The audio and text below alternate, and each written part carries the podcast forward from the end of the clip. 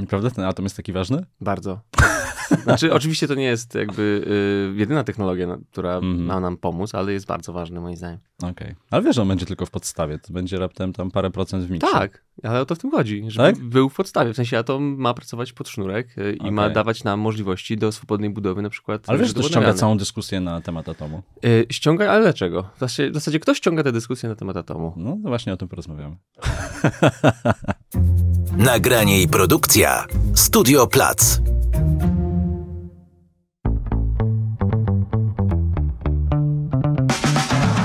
Cześć, tu Krzysiek Grzyman. Słuchasz Zielonego Podcastu, czyli rozmów o przyszłości i klimacie. Gościem Zielonego Podcastu jest Jakub Wiech, redaktor naczelny serwisu Energetyka24, autor podcastu Elektryfikacja i autor niedawno wydanej książki Energetyka po prostu. Dzień Witaj. dobry. E, czyli jednocześnie prawicowy głos energetyczny w Twoim domu. E, e, zanim porozmawiamy o tych dużych tematach, no bo szykują się duże zmiany w Polsce, chciałem Cię zapytać o artykuł, który pojawił się na Energetyce 24 i trochę opisuje, wydaje mi się, to, co się dzieje jeszcze cały czas w polskiej energetyce i w polskim węglu. Polska Grupa Górnicza ruszyła z promocją Black Week. Węgiel jest tańszy o 200 zł.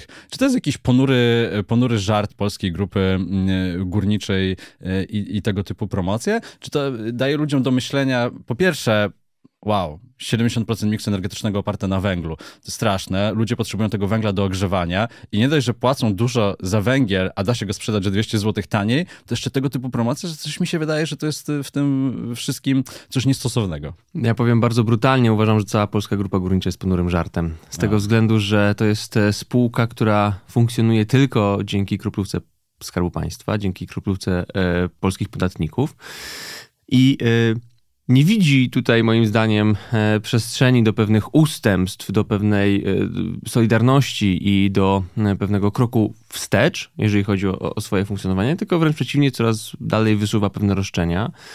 I na przykład w, niedługo po tej informacji o właśnie przecenach, które dotyczą klientów detalicznych, więc to nie jest ten węgiel, o którym mówimy jeżeli chodzi o energetykę zawodową, ale e, w, po, tej informacji pojawiły się doniesienia, że PGG liczy na wsparcie, e, kolejną transzę wsparcia publicznego na przyszły rok e, w wysokości około 5 miliardów złotych. Spółka chciała 10 miliardów, ale no nie ma na to, na to szansy, więc ukształtowała te wymagania na poziomie 5 miliardów.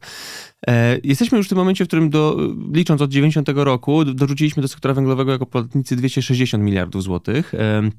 I teraz płyną tam kolejne pieniądze e, i spółka mówi, że jeżeli to, to się nie stanie, to y, będzie niewypłacalna mniej więcej w marcu przyszłego roku. E, więc kiedy patrzę na to, kiedy widzę te astronomicznie wysokie ceny węgla, w, bo takie są teraz w, w, w, Polsce, no to coś mi się tutaj bardzo nie spina.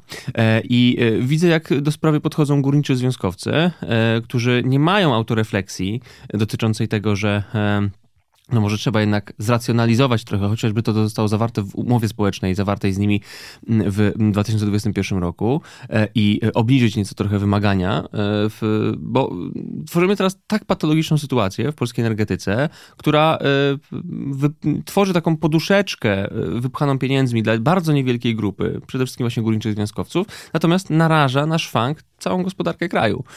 I to, co się dzieje w polskiej grupie górniczej, to jak przez długi czas ta, e, ten podmiot w ogóle wypierał problemy ze, swoją, ze swoim funkcjonowaniem, to jak e, PGG odcinała się od e, no, rzeczywistości dotyczącej tego, jaki węgiel wydobywa, że nikt go nie chce kupować na rynkach zagranicznych, że, że koszty gwałtownie rosną, a wydajność spada. No i tutaj jeszcze słyszę o kolejnych wymaganiach finansowych. No to tutaj naprawdę, jeżeli chodzi o stronę górniczą, to jest bardzo dużo rzeczy, które są po prostu nie tak.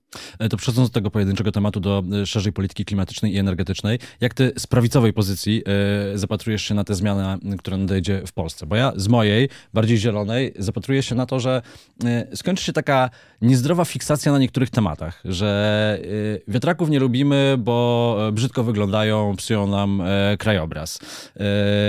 Atom kochamy, mm. bo to jest jedyne mm. rozwiązanie, które uratuje cały świat, a przy okazji zacementuje te monopole, które są są e, dzisiaj na rynku i pewnie tych przykładów można by mnożyć. Unii Europejskiej nie cierpimy, bo mhm. przez nią musimy płacić dużo wyższe rachunki i tak dalej, i tak dalej, i tak dalej. A węgiel kochamy i węgla powinniśmy wydobywać e, według niektórych przez 200 lat, a według innych mhm. przynajmniej do 49 roku. Czy wydaje ci się, że to będzie ta zmiana w takim mindsetie, która nastąpi, że, że od tego po prostu odejdziemy? Myślę, że na pewno upadną w bardzo niedługim już czasie pewne mity, które y, pojawiały się w ostatnich latach, typu możemy wyjść z polityki klimatycznej Unii Europejskiej, możemy zawiesić ETS, węgiel jest naszym dobrem narodowym i powinniśmy wspierać jego wydobycie. To wszystko myślę, że w ciągu najbliższych lat, na pewno do 2030 roku upadnie, po prostu. Okaże mhm. się to nieprawdą. E, tylko to będzie kosztowna nieprawda. E, natomiast e, jeżeli spojrzymy tak generalnie na kierunki polityki klimatyczno-energetycznej Polski, one zostały już jakiś czas temu wytyczone. I my idziemy w tych kierunkach. Wolniej, szybciej, ale idziemy. No chyba I, wolniej właśnie. No na niektórych y, odcinkach bardzo wolno, na przykład jeżeli chodzi o energetykę wiatrową na lądzie, tam mm. stoimy praktycznie, y, ale jeżeli chodzi na przykład o fotowoltaikę, no to progres jest bardzo, bardzo znaczny.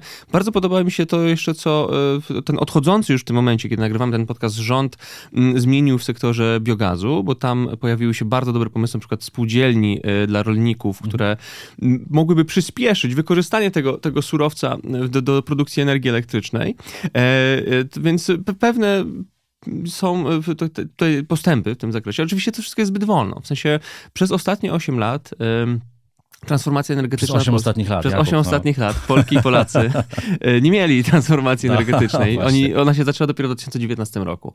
Ja uważam, że 2019 rok to jest data startu polskiej transformacji energetycznej. I to nie jest y, taki kamyczek do ogródka tylko y, rządu Zjednoczonej Prawicy, bo tak naprawdę powinniśmy zacząć tę transformację w 2004 roku, a może nawet troszeczkę wcześniej, kiedy wiedzieliśmy, że dokonujemy akcesji do Unii Europejskiej. Nie zrobiliśmy tego. E, I dopiero w 2019 roku okazało się, że ta cała polityka klimatyczna Unii Europejskiej to nie jest wymysł ekokomunistów, e, który e, gdzieś tam zostanie rozbity przez, przez rzeczywistość, tylko to jest potężna machina gospodarcza, która e, jest wdrażana równolegle w Unii Europejskiej, w Chinach, w Stanach Zjednoczonych e, i która będzie kształtowała konkurencyjność i pozycję ekonomiczno-polityczną państw przez najbliższe, najbliższe lata. E, I to jest sytuacja, myślę, która była dla wielu zaskoczeniem.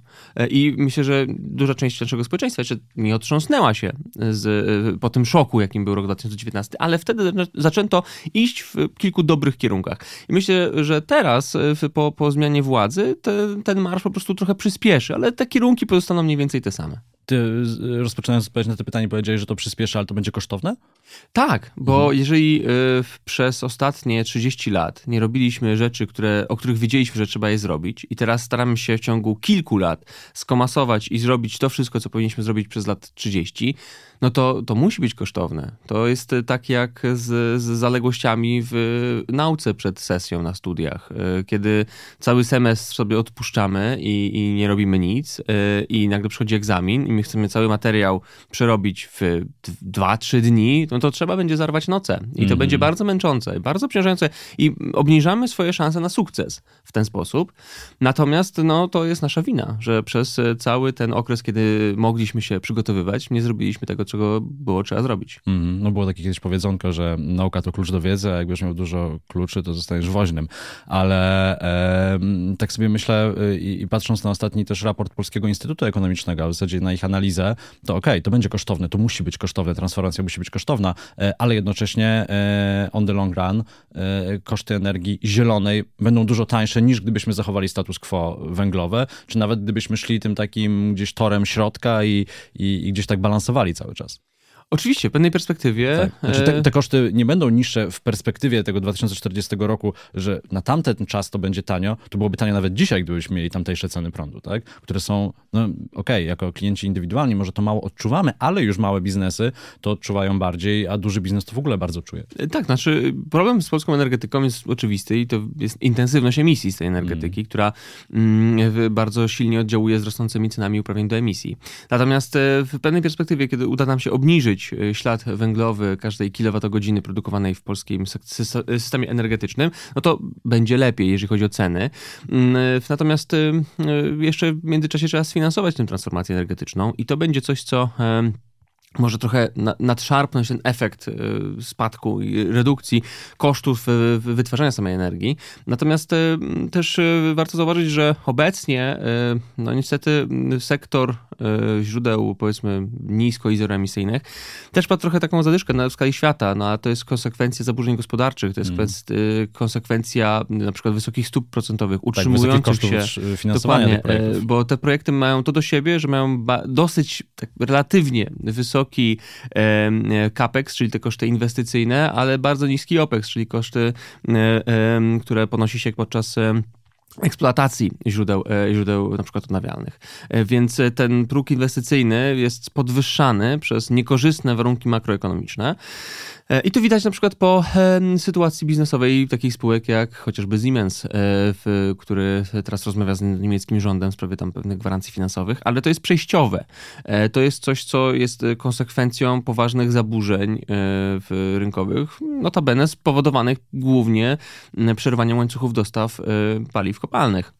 Więc Trzeba mieć to też z tyłu głowy jednak, że to będzie oddziaływać na naszą sytuację, jeżeli chodzi o tą transformację energetyczną w najbliższych latach. Natomiast niemniej cel jest słuszny y, i powinniśmy do niego dążyć, bo celem jest po prostu gwałtowne obniżenie kosztów generacji energii y, i rozumiem tutaj pod tym, pod tym terminem nie tylko koszty środowiskowe, nie tylko koszty właśnie finansowe, ale też środowiskowe.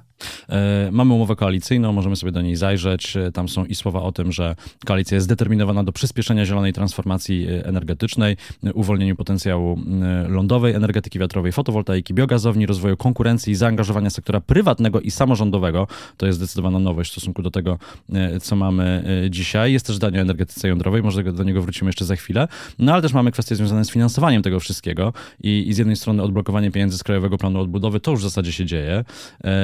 I druga rzecz, wydaje mi się, że bardzo ważna, to to, że jednak środki z handlu emisjami ETS w całości nawet, a nie w połowie, jak to jest wymagane w prawie unijnym, będą przeznaczane na transformację energetyczną. To taki, nie wiem w zasadzie, czy to jest game changer, czy bardziej takie jasne stwierdzenie też w kierunku y, społeczeństwa obywatelskiego, organizacji pozarządowych, które, think tanków, które na to zwracały uwagę, no, że to już było jakieś y, całkowite wypaczenie tego systemu ETS w Polsce. Że te tak. pieniądze trafiają mhm. naturalnie do budżetu, a później się gdzieś tam na prędce łapie podkładki, na co mogliśmy wydać te pieniądze z mhm. budżetu, żeby to się zgadzało później przy raportowaniu tego. No nie, to mają być pieniądze na transformację. Tak, znaczy tutaj z polskim ETS-em jest ten problem, że on jest pozbawiony tego impulsu stymulującego. To znaczy, my owszem, wydawaliśmy te pieniądze na cele, które nominalnie były związane z transformacją energetyczną. Bo no różnie, no dopłaty do węgla to, to, to średnia ale transformacja. składaliśmy raporty do Komisji Europejskiej, Komisja je zatwierdzała. Tylko, żeby mm. po prostu inwest myśmy inwestowali w projekty, które i tak były robione, albo właśnie w takie dosyć, dosyć trudne mm, do, do wytłumaczenia kwestie,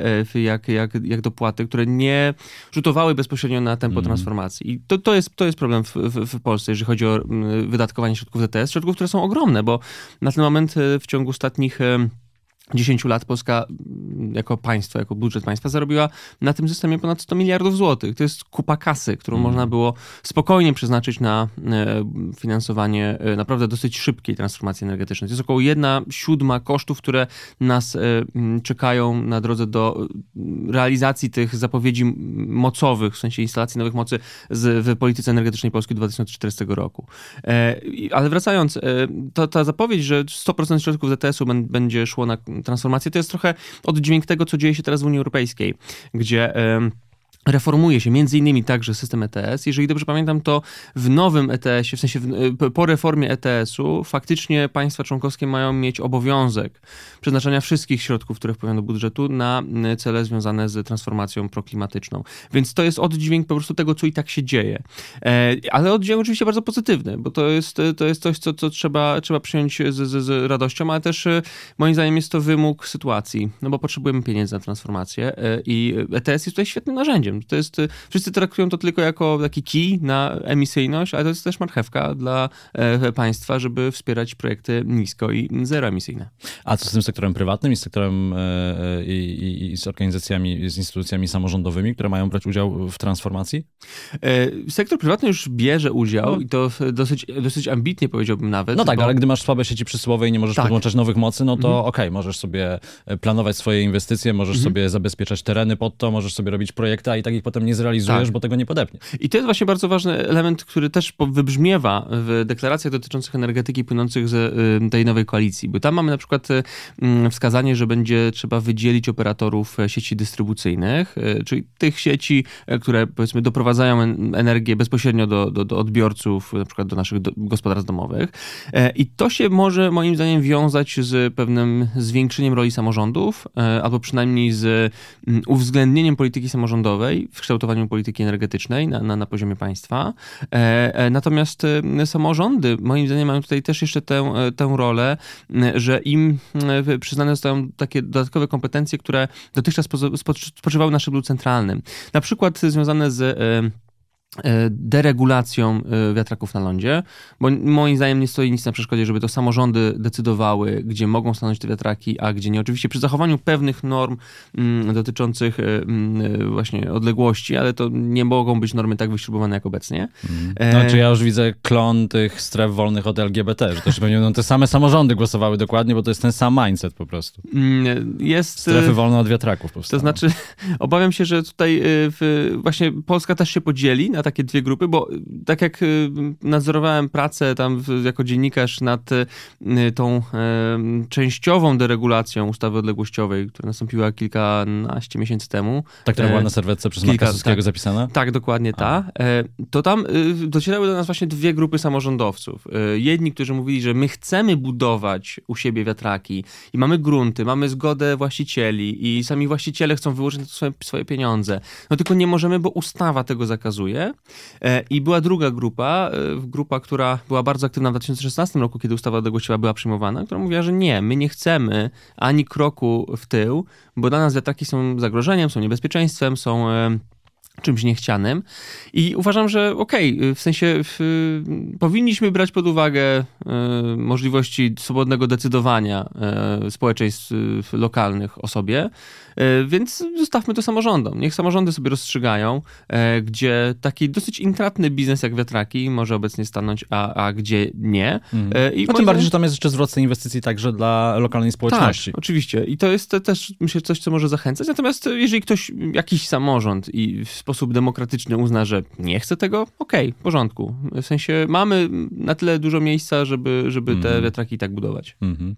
No, ja, ja się z tym zgadzam, ale też pewnie bardziej w takim układzie, że gdyby rzeczywiście zapisano, zapytano później społeczeństwa, czy, czy ludzi mieszkających na danym terenie, co oni myślą, a nie samego burmistrza czy, czy, czy samej rady, tak? Bo Tak. to jest niestety często w Polsce bardzo mm, temat y, upolityczniony po prostu, no jak wiele tematów w Polsce, tak, tak po prostu jeszcze y, jest. Jeszcze jeden zapis tej umowy koalicyjnej, ten, który jest dla Ciebie bardzo ważny. E, Jednocześnie opracujemy założenia dla spójnego programu rozwoju energetyki jądrowej oraz precyzyjnie określimy sposób jego finansowania. Dlaczego ten atom jest tak super ważny?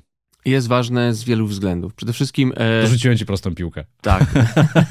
E, Dla mnie jest ważne osobiście, bo to Aha. jest technologia, z któ- którą po prostu uważam, że trzeba bronić. W- Poza tym jest... Naprawdę chcesz swoim dzieciom zostawić później te śmieci atomowe gdzieś Jakie zakopane? śmieci atomowe? No Ile jak to? A, no, przecież zostaną, zostają No to zostają tak samo na przykład teraz wróżenie nad Narwią śmieci z reaktora Maria, śmieci Mhm. mm zużyte, zużyte paliwo, które ratuje ludzkie życie, bo produkuje, produkuje molibden 99 wykorzystywany. Mhm. Będziemy tyle tego paliwa potrzebowali, 70. żeby, żeby sobie je składować? E, w, no, dałem po roku pracy to takiego reaktora, to ile tam tych y, odpadów zostaje? No, ale to nie będzie rok pracy. Kilkadziesiąt jeszcze- ton. zostaje na kilkadziesiąt. E, No tak, ale to kilkadziesiąt ton, przy czym to jest y, gęstość tego, Mhm. tego paliwa jest tak duża, że to jest e, jeden kontener. Mhm. No to jakie to ma porównanie na przykład z tym, co się dzieje w Bełchatowie, gdzie e, w, podczas e, godziny pracy tej wielkiej koparki, która Mhm. zrywa po prostu ziemię i wydobywa węgiel brunatny, no to kilkaset tysięcy metrów sześciennych Mhm. ziemi jest, jest, jest przerabianych.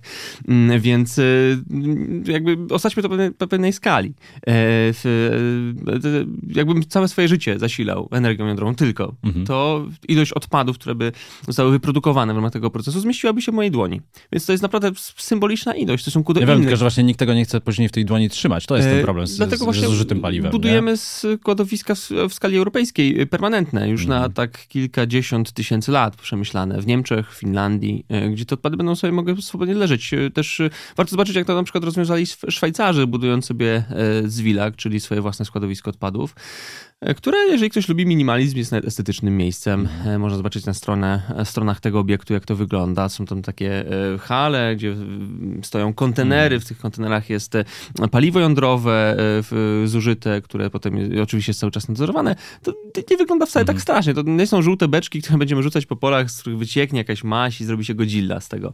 E, Więc to No, tak w, Polsce, nie wygląda. w Polsce to nigdy nie wiadomo, nie? Wiesz, kto E, tutaj mieszka, ten się w cyrku nie śmieje, więc... Nie, no znaczy w, wiadomo, tylko że to właśnie nie będzie tylko polski projekt. Bo jeżeli Jasne. budujemy, polski, jeżeli budujemy atom w Unii Mhm. Europejskiej, to nad tym czuwa Euratom, nad tym czuwa y, Międzynarodowa Agencja Energii Atomowej, nad tym czuwa też y, oczywiście Krajowy y, Mhm. Dozór Jądrowy, y, partnerzy technologiczni i tak dalej. Ale, Więc- ale kwestia paliwa to oczywiście jest Tak. jeden z bardzo już tam e, odległych tematów, ale bardziej kwestia i skali tego przedsięwzięcia, kto ją może zrealizować, jak to sfinansować, kiedy ono wreszcie powstanie, no i kosztów tej energii, które są po Tak. prostu e, wysokie. I zastanawiam się, dlaczego e, tak wiele osób jeszcze dzisiaj, tak, rozumiałbym to e, x dziesiąt lat temu, dlaczego jeszcze wciąż tak wiele osób mówi, tak, ten duży atom, jeszcze podkreślmy duży atom, tak, bo mamy jeszcze małe modułowe reaktory, które w końcu, jeżeli zostaną kiedyś przetestowane i to, to, to, to, to mogą być stawiane, Dlaczego jest cały czas ta potrzeba budowania wielkiego atomu, skoro możemy korzystać z rozwiązań y, zielonych, dorzucić do tego magazynowanie, dorzucić do tego biogaz, dorzucić do tego efektywność energetyczną i też to w końcu zamkniemy? E, Z tego względu, że tak jak mówisz, y, żeby osiągnąć to samo, co daje atom jedną elektrownią, trzeba postawić y, w mocy nominalnej około, powiedzmy, że mówimy o elektrowni typu 4 GW, takiej jak chcemy budować na, na Pomorzu, mm, to trzeba postawić, jeżeli chodzi o moc nominalną, około 2000 turbin wiatrowych, e, przy czym oczywiście one mają niższy współczynnik wykorzystania mocy zainstalowanej niż elektrownia jądrowa. E, W Polsce to jest około 30-40%, więc e, realnie, żeby dać ten sam uzysk energii, trzeba postawić e, około 6 tysięcy turbin wiatrowych. Można sobie łatwo przeliczyć, ile to zajmuje miejsca. Do tego trzeba faktycznie dołożyć jeszcze e, jakąś opcję magazynowania energii albo dodatkowe moce na czas, kiedy nie wieje. Więc tutaj możemy się zastanawiać, czy to będą wielkoskalowe magazyny energii, tylko że tutaj w zasadzie poza elektrowniami, elektrowniami szczytowo-pompowymi nie mamy dobrej opcji, bo mamy największe w tym momencie mm, bateryjne magazyny energii z pojemnością e, 1,2 gigawattogodziny. To jest tyle, ile potrzeba, żeby Warszawę przez 60 minut zasi- zasilić. I to jest maks, co w tym momencie możemy uzyskać. E, Do tego właśnie możemy... No może jakieś elek- elektrolizery i magazynowanie tego w wodorze. No właśnie, i teraz zastanawiam się nad wo- wo- wodorem, bo to też jest taka opcja. E, Koszty wyprodukowania wodorów, wodoru z, z elektrolizy są na razie ogromne i one będą oczywiście tanieć, ale nawet jeżeli, jeżeli e, tak, to potem pojawiają się problemy z magazynowaniem tego wodoru, bo mm, po pierwsze on ma bardzo niską gęstość energetyczną, więc e, potrzeba ogromnych zbiorników albo potrzeba e, zbiorników kosztownych, które będą go e, w, w, w, w pewien sposób e, właśnie, że tak to ujmę, obrazowo trochę upraszczając, ścieśniać. No i to, też jest problem. Ja jestem coraz większym wodorosceptykiem, kiedy czytam o wodorze i o tym, jakie są teraz już problemy. I proszę zobaczyć, ile tutaj jest problemów jakby na samym starcie szukania alternatywy dla atomu. Tymczasem budując elektrownię jądrową, budujemy sobie taką jednostkę o mocy porównywalnej z elektrownią Bełchatów, która ma zerowy wpływ na środowisko. Jest praktycznie... No wiesz, zero, ze- zerowego to nic nie ma. Oczywiście, ale w stosunku relatywnie, y, patrząc na, na... Bo każda technologia generacji tak, energii tak. ma jakiś wpływ na środowisko. Natomiast... Chodzi o to, żeby go minimalizować. Mhm. I podczas swojej pracy elektrownia jądrowa ma pomijalnie mały. To znaczy, to jest, to jest y, ten próg y, jakby y, nieoddziaływania w bioróżnorodność, która pozwala nam określić, że tego wpływu praktycznie, praktycznie w dużej skali nie ma, a przy tym ona generuje ogromne ilości energii bo y, właśnie ma dużą moc i pracuje z maksymalnie, z, najwyższym znanym nam, y, jeżeli chodzi o technologię generacji energii, współczynnikiem wykorzystania tej mocy. Więc y, to jest to, co mamy na stole, jeżeli chodzi o elektrownie jądrowe, więc dlaczego mielibyśmy z tego rezygnować? Dlaczego mielibyśmy nie Wiesz, wykorzystać wiesz dlaczego szansy? głównie? Dlatego, że ono nie powstaje. I wydaje mi się, że to jest największy problem tego projektu, że to jest projekt, który gdzieś opinii publicznej daje taką wizję, że damy sobie radę, mamy ten projekt i wydaje mi się, że wiele osób w ogóle może sobie nie zdawać sprawy, jak małą częścią miksu energetycznego będzie, jak ma, małą część miksu energetycznego będzie stanowił ten pierwszy reaktor w ogóle w Polsce. E, Ale okej, to ma być podstawa, więc to można jakoś obronić. Tylko, że to jest projekt, który będzie bardzo odwrócony w czasie, bardzo kosztowny, no i też większość tych pieniędzy, a przynajmniej dużą część tych pieniędzy zapłacimy za technologię zagraniczną, nie? podczas gdy moglibyśmy te pieniądze bardziej pompować w własną gospodarkę. No, tak jak na przykład w źródłach odnawialnych, bo mm -hmm. na przykład w Polsce e, turbiny wiatrowe mamy głównie z Niemiec lub z Danii. No tak, ale, to też jest wina rządu, tak? Mamy, mamy, mamy środki e, na badania tak i rozwój. Słucham? To tak jak z atomem. No tak, ale technologię atomową mm i tak będziemy musieli kupić, tak? A środki na badania i rozwój mm można było prze, e, przekierować także na rozwój sektora energetycznego, czy, czy, czy tego wspomagającego sektor zielonej transformacji, ale tego ktoś nie zrobił, tak? Też to wynikało pewnie z tych decyzji opartych o czyjeś widzimisię akurat w Polsce, że tego akurat nie lubimy, bo wiatraków Oczywiście, czy, no. ale pytanie, czy mhm. w, tutaj w tym momencie e, problemem jest to, że kupimy sobie technologię, która będzie zagraniczna, ale będzie z nami już na dekady. Mhm. Ale e... też zacementuje pewien układ, który mamy w Polsce, tak? Że mamy wielkie spółki energetyczne i nie, nie dojdziemy nigdy do takiej pełnej demokratyzacji energetyki, jeżeli będziemy cementować to, co, to, co w Polsce A co było. jest dekarbonizacja czy de, de, demokratyzacja? Wydaje mi się, że jedno musi iść pod rękę z drugim. A co jednak. to jest demokratyzacja sektora energii? No, że jednak wytwarzamy tę energię bardziej lokalnie, a mhm. nie jesteśmy klientami molochów energetycznych, które nam dyktują warunki.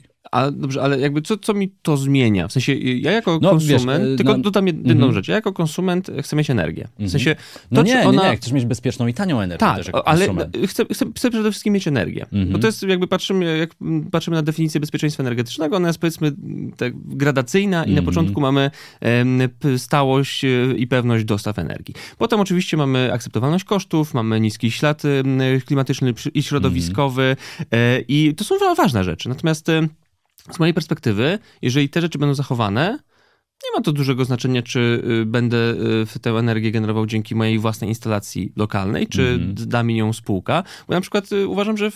Nie wiem, może zapytam w ten sposób, czy Francja jest państwem demokratycznym? O, no, patrząc na to, ile protestów się odbywa we Francji, na pewno jest państwo demokratyczne. No właśnie. E, no to w takim wypadku, e, co się tam dzieje z demokratyzacją sektora energii? Przecież 70% energii jest cementowane w ręku w zasadzie jednej spółki. Tak, oczywiście, to są zaszłości historyczne e, tego kraju. Ja nie, nie, nie mówię, że brak demokratyzacji w sektorze energetycznym odbiera czy, czy obniża poziom demokracji ogólnie w jakiś mocny sposób, ale wydaje mi się, że jeżeli budujemy teraz jakiś sektor, tak, a my budujemy mhm. nowy sektor energetyczny w Polsce, to fajnie byłoby go budować z, z, pewnymi ideami w głowie, które są dobre dla społeczeństwa obywatelskiego, tak? Ale to można robić na przykład budując właśnie y, spółdzielnie ale, ale wiesz, nie będzie, które... nie, będzie, nie będzie nadzoru hmm. społecznego nad energią, nad y, spółką Dlaczego? jądrową w Polsce. No po prostu tak nie będzie. No. Ale, spółki, ale, duże nie, no, spółki energetyczne są w rękach...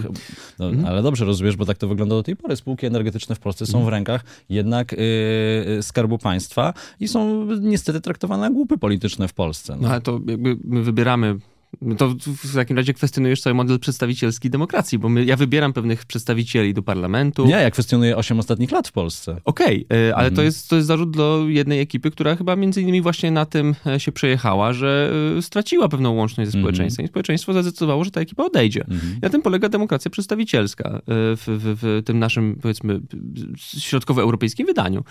Więc to jest nadzór. Oczywiście nie sprawujemy go ciągle, bo mm, to nie jest tak, że my jako społeczeństwo zasiadamy w radach nadzorczych tych spółek, ale e, poprzez e, poprzez wychodzenie z pewnymi właśnie inicjatywami demokratycznymi, takimi jak pójście do urny wyborczej, my dokonujemy pewnego rodzaju właśnie nadzoru mhm. społecznego, czy to nad e, armią e, poprzez wybór prezydenta, który jest najwyższym zwierzchnikiem sił zbrojnych, czy to nad energetyką poprzez wybór rządu, który kształtuje politykę energetyczną. To jest właśnie model demokracji przedstawicielskiej. Mhm. Ale znowu, ja nie czuję się źle z tym, że ktoś zdejmie z moich barków czuwanie nad produkcją energii. Wręcz przeciwnie, uważam, i może to jako konserwatysta to trochę źle zabrzmi, uważam, że taki model, o którym mówimy, ten demokratyzujący model energetyczny, to jest e, gigantyczny krok w stronę konserwatyzmu społecznego. To jest e, wyhamowanie pewnej mobilności społecznej, to jest e, przyciąganie ludzi w dane konkretne miejsce i cementowanie ich obecności właśnie w tym miejscu. Bo na przykład, jeżeli lokalna wspólnota zbuduje sobie jakąś elektrownię, dajmy na to elektrownię wiatrową, to będzie, będzie musiała o nią dbać. To lokalni przedstawiciele tej wspólnoty będą mieli w niej udziały, którzy będą czerpać z niej zyski i tak dalej, i tak dalej. I e, to jakby z mojego punktu widzenia... Może opowiadasz moje marzenie, no e, dalej. Tak, znaczy to z, konserwatywnego punktu widzenia mhm. to będzie na pewno e, super taki powrót trochę do, do, do mentalności gromadnej, do, do, do mm, wspólnych, lokalnych działań takiej z perspektywy takiej ojkofilii. Natomiast y, uważam, że też doszliśmy do takiego etapu y, rozwoju, w którym to powinno być y, alternatywą.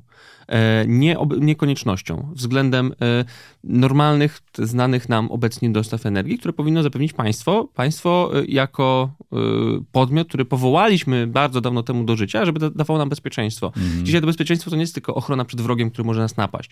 To jest też konieczność zapewnienia nam dostatecznie dużej ilości energii, która jest po pierwsze czysta, po drugie bezpieczna w tym rozumieniu dostaw i po trzecie też akceptowalna ekonomicznie, jeżeli chodzi o koszty. A nie masz też takiej wizji, że ponieważ zmiany klimatu następują, może my w Polsce w tym roku tego jakoś super nie odczuliśmy, tak? Ale, ale no, mhm. mi też się wydawało, że odczuliśmy, ale profesor Szymon Malinowski powiedział mi, że nie, więc już... Y, okay. Łagodnie się z nami obchodzi zmiana No właśnie, właśnie, właśnie tak, słucham, słucham mądrzejszego. Ale w wielu krajach ludzie to odczuwają i to będzie się tylko i wyłącznie mhm. nasilało, mhm. bo y, jednak do tego celu 1,5% y, wzrostu temperatury no, zbliżamy się y, za szybko i pewnie go niedługo możemy przekroczyć. Y, I biorąc pod uwagę i te zmiany klimatu i biorąc pod uwagę kwestie bezpieczeństwa, mhm. czy nie lepiej mieć jednak ten rozproszony system energetyczny, który okej, okay, tu nam wysiądzie w jednym mhm. miejscu, ale cała reszta będzie działała, niż mieć go skupiany wokół dużych jednostek energetycznych, które, a no, ja wiem, że zaraz mi powiesz, że niemożliwe jest hakowanie e, elektrowni atomowej.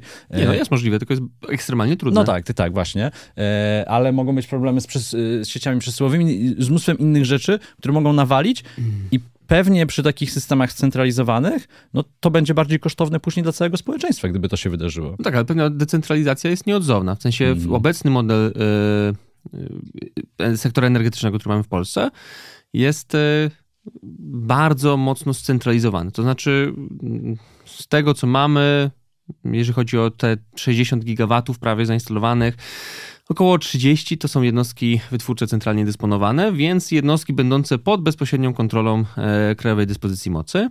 E, I e, to są w dużej mierze takie duże węglowe bloki, które wchodzą wtedy, kiedy mają wejść, wychodzą wtedy, kiedy mają wyjść i jest to scentralizowane. I tu jest ogromna przestrzeń do tego, żeby zbudować y, tę odnogę energetyki zdecentralizowanej. Czyli właśnie źródła odnawialne, które już, już w Polsce powstają. Mamy w tym momencie można powiedzieć, około, e, około 20 kilku gigawatów zdecentralizowanej energetyki. W tym rozumieniu nie są to duże, skumulowane w jednym miejscu moce wytwórcze. Mm. Mamy 12 gigawatów w fotowoltaice, mamy około 10 gigawatów w wiatrakach na lądzie, mm, więc e, są to, są to moce zdecentralizowane i to będzie dalej postępować. W miarę tego, jak będą e, pojawiać się technologie elastyczności sieci, jak będą pojawiać się technologie, które będą współgrać ze zmianami w prawie, na przykład takimi jak taryfy dynamiczne, mhm. E, to, to ta decentralizacja będzie postępować, jeszcze magazyny energii i tak dalej. Więc to jest y, droga, którą i tak pójdziemy. Tylko w równolegle musimy budować, moim zdaniem, ten komponent bezpieczeństwa energetycznego, który będzie dawał nam tę solidną podstawę, na której możemy sobie budować kolejne moce, ale musimy mieć świadomość, że kiedy tych mocy zdecentralizowanych braknie, bo one są w dużej mierze pogodozależne i my możemy przewidywać, kiedy będzie wiał wiatr albo kiedy będzie świeciło słońce, ale nie możemy kontrolować wiatru ani słońca, e, to wtedy, kiedy ich zabraknie, a brak, brakuje ich czasami bardzo dotkliwie, i na przykład ostatnio w tygodniu mieliśmy taką mm, sytuację, gdzie był po prostu taki zgniły e, e, wyż w Europie e, i nie świeciło słońce, nie świecił, nie, nie, nie wiał wiatr i przez kilka dni no, utrzymywały się praktycznie niemożliwe warunki do, do, do pracy źródeł odnawialnych, tych pogodozależnych, no to w takich sytuacjach ten element stabilności energetycznej w postaci mocy, w, które są pod kontrolą zewnętrznego w stosunku do konsumenta, operatora i są jednocześnie czyste, moim zdaniem jest I, i y, ja zdaję sobie sprawę, że atom to jest niewielka część tego miksu, który będziemy budować za. Za kilkanaście lat. Tak, tak, tak, za kilkanaście lat. Natomiast to jest część nieodzowna. W sensie to jest, to jest y, element, który musi się pojawić. Bo tak jak na przykład można powiedzieć, że e, no, nie wiem, kierunkowskazy e, w samochodzie też nie są tymi światłami, które zapalasz cały czas ale są jednak potrzebne podczas bezpiecznego poruszania się po drodze. Ale znalazłeś analogię. E, kończąc już te wątki e, polityczne naszej rozmowy, tej polityki polskiej, jeszcze krótkie pytanko. E, kto będzie ministrem energetyki i klimatu? O kim się mówi najczęściej? Nie wiem. Pojawia się kilka nazwisk mm -hmm. na mhm. giełdzie. No Paulina Hennik-Kloska tak, z Polski 2050. Urszula Zielińska. Z Zielonych. tak, też Michał Kobosko się pojawił mm -hmm. jako potencjalny kandydat. Też Katarzyna Jagiełło, więc to środowisko, wiadomo, że po, raczej Polska 2050 będzie chciała obsadzić ten akurat resort. Mhm. Tutaj toczą się jeszcze negocjacje z Koalicją Obywatelską. Te, te dwa ugrupowania gdzieś tam ostrzą sobie zęby. Wiemy, że dla Szymona Hołowni e, bardzo ważne są te kwestie energetyczne. W ogóle są taki e, projekt e, wicepremiera do spraw energetyki i transformacji energetycznej. Zajmuje się tym, przygotował bardzo kompleksową wizję rozwoju Polski, Polska na zielonym szlaku. Niestety to jest dokument, który powinien być w pewien sposób znowelizowany, bo on został przygotowany w 2020 21 albo w 20 roku e, i dużo się od tego czasu zmieniło. E, to znaczy, no tam na przykład operujemy już na nieaktualnych stawkach ETS-u, trochę oczywiście też wywróciła wojna rozpętana przez Rosję, więc ten dokument jest dobry, tylko potrzeba go trochę znowelizować o te doświadczenia, które zaczerp- jakby wypłynęły w ciągu ostatnich lat. E, ale kto będzie, zobaczymy. Znaczy, ja też spodziewam się pewnego podziału tych kompetencji energetycznych w stosunku do tego, co mamy obecnie. One już teraz są rozsiane mhm. E, po kilku agendach, nie tylko tych rządowych, czyli Ministerstwo Aktywów Państwowych i Klimatu i Środowiska, ale też na przykład uważam, że bardzo ważnym graczem e, jest Orlen. Jako, no to chciałem usłyszeć. Tak, e, uważam, że to jest, to jest kolejny resort w tym mhm. momencie, jeżeli chodzi o transformację energetyczną. I zobaczymy, jak to będzie wyglądać ta układanka w, nowej, w nowym rozdaniu. Mhm. Ale Ministerstwo Przemysłu na Śląsku może powstać. Powstanie, pewnie tak, bo to jest jedna z tych zapowiedzi, które Koalicja Obywatelska wplotła do tego swojego planu na 100 dni i to jest dosyć dobry ruch wizerunkowo. E, oczywiście jakby to, to, gdzie ono jest lokowane, moim zdaniem jest kwestia drugorzędna. W sensie e, zdaję sobie sprawę właśnie z tego wizerunkowego aspektu, aczkolwiek e, no, ja przykładam mniejszą wagę do tego, gdzie to ministerstwo jest. Chciałbym, żeby robiło dobrą politykę. E, też zamykając te wątki e, całkowicie polskiej polityki, e, zamrożenie cen energii w 2024 roku będzie miało miejsce, tylko jeszcze do końca nie wiemy w jakim zakresie. Tak, w jakim zakresie, jeżeli chodzi o, o te stawki, które będą mrożone i w jakim zakresie, jeżeli chodzi o czas. Bo pojawiają się doniesienia, że mm, mrożenie cen, stabilizowanie ich wzrostu na poziomie regulacyjnym, bardzo intensywnymi ingerencjami, to jest rzecz na najbliższe 6 miesięcy. To znaczy, tak naprawdę ma to. Czyli do wyborów do Parlamentu Europejskiego. I samorządowych. Mm, wiadomo. E, więc to ma wtedy funkcjonować, a potem się zobaczy. E, I oczywiście sytuacja, jeżeli chodzi o rynki energii, jest lepsza niż była w ubiegłym mhm. roku, bo no, nie skoczy nam na przykład cena gazu e, do rekordowych poziomów, tak jak w zeszłym roku, destabilizując zupełnie cały rynek energetyczny. Natomiast no, dobrze też nie jest. Y, I Polska ma cały czas ogromne nierozwiązane problemy ze, z uprawnieniami do emisji, e, z, z, z, ze stawkami za kilowatogodzinę dla gospodarstw domowych, które, które też będą na bardzo wysokim poziomie, patrząc tylko przez czynniki e, ekonomiczne. Więc nastąpił tutaj w ostatnich latach taki decoupling naszego polskiego kryzysu energetycznego od kryzysu europejskiego. I o ile w Europie te nastroje są już tonowane, jeżeli chodzi o, o kryzys energetyczny, czemu sprzyjają na przykład właśnie łagodne zimy, czy też wysoki stopień napełnienia magazynów gazu. Tak w Polsce, no, my wchodzimy w nasz własny kryzys energetyczny, który będzie się prawdopodobnie przez jeszcze przynajmniej kilka lat trochę pogłębiał, albo przynajmniej stał na tym samym poziomie, bo bo to wynika z przyczyn technicznych, jeżeli chodzi o nasz, nasz miks energetyczny. Także zobaczymy, co tutaj będzie się działo. Natomiast, e, natomiast e, na pewno jakieś mechanizmy ingerencji w rynek będą przez przynajmniej te pierwsze pół 2024 e, roku grane. To już naprawdę ostatnie pytanie w tej rozmowie. E, a jaka to będzie zima dla Ukrainy? Wojna cały czas trwa, zbliża się do, zbliżamy się do drugiej rocznicy wybuchu rosyjskiej agresji. No zostały jeszcze trzy miesiące, ale nie wydaje się, żeby w tym czasie w ogóle byłaby szansa, żeby ten konflikt mógł się zakończyć. Jaka to będzie, e, jaka to będzie zima dla Ukrainy?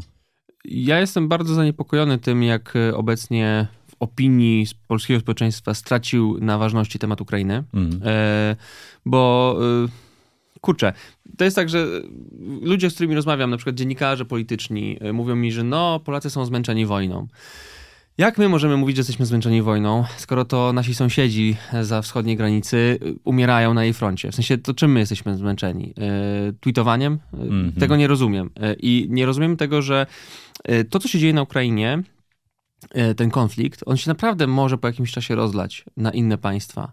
E, I biorąc pod uwagę wysoką niestabilność na przykład e, polityki amerykańskiej w okresie przedwyborczym, gdzie kandydatem do urzędu prezydenckiego, który ma największe poparcie w tym momencie jest Donald Trump, osoba, która mówi, że mm, będzie wyprowadzała Stany Zjednoczone z NATO, to biorąc pod uwagę takie czynniki, patrząc na Ukrainę, ten temat powinien być zupełnie absolutnie priorytetowy, bo y, on rzutuje na nasze bezpieczeństwo. I tak wracając do, do, do tego pytania, które padło, jaka to będzie zima dla, dla Ukraińców? Ja obawiam się w zasadzie dwóch scenariuszy. To znaczy, że to będzie e, albo zima, e, w, w czasie której Rosjanie będą w sposób e, mm, coraz bardziej podstępny, ale może mniej widowiskowy niż do tej pory, osłabiać morale społeczeństwa ukraińskiego i będą naciskać na, w ten sposób na władze Ukrainy, żeby poszły na jakiś kompromis, mniej lub bardziej mm. dla nich e, dotkliwy, e, albo, ale też obawiam się drugiej możliwości, to znaczy zamrożenia tego konfliktu, znaczy, że będziemy obserwować powtórkę tego, co widzieliśmy po 2014 roku na Ukrainie, że ta wojna będzie, ale ona będzie taką wojną pozycyjną, który, gdzie żadna ze stron nie będzie podejmowała istotnych akcji ofensywnych. Po prostu zacementujemy na pewien czas dany układ sił, tylko, że Rosja wykorzysta ten czas do tego, żeby odnowić swój potencjał, który został istotnie nadszarpnięty. I teraz Rosja jest najsłabsza od lat, ale może się łatwo odbudować, tylko potrzeba jej czasu. E, I potem podejmie kolejne działania. E, więc e, tych scenariuszy się obawiam. Patrząc na to, jak teraz wygląda sytuacja na Ukrainie, to oczywiście widzimy, że mm, ten kraj jest atakowany, jeżeli chodzi o sektor energetyczny, ponownie. Trochę jest lepiej do tego przygotowany, bo i sprawniej naprawia uszkodzenia w energetyce, ale też potrafi się lepiej bronić e, swoją broną przeciw, e, przeciwlotniczą. Natomiast no, boję się tego, co, co, co może się zdarzyć, jeżeli e, jeżeli po prostu pozwolimy zapomnieć sobie o, o Ukrainie. E, no tak, e, to prawda. E, Jakub Wiech, redaktor naczelny Energetyki 24. Dlaczego książki nie przyniosłeś tutaj? Powinna stać cały czas w Dobre pytanie, rozmowy. ale mogę się wytłumaczyć. Wyprzedała się, mam tak, nadzieję. W sensie te egzemplarze, które dotarły do naszej redakcji, łącznie okay. z tymi autorskimi, po prostu wyszły. Więc ja nawet nie mam. Musiałbym od moich rodziców brać. Trzeba, było tej, tego Kindle przynieść i na, tak. i na e-booka pokazać. Podcast Elektryfikacja do słuchania na Spotify i innych serwisach podcastowych, to wiadomo. Rozpoczął się drugi sezon podcastu. E, no i jeszcze muszę powiedzieć, ambasador atomu w Polsce. Tak jest. Bardzo Ci dziękuję za Dzięki rozmowę. serdeczne. Dzięki, że słuchasz Zielonego Podcastu. Aby nie przegapić kolejnego odcinka, kliknij subskrybuj. A jeśli podcast Ci się podoba, możesz go ocenić i polecić znajomym. Znajdziesz mnie także na Instagramie, LinkedInie i na Facebooku. Krzysiek Grzyman, do usłyszenia.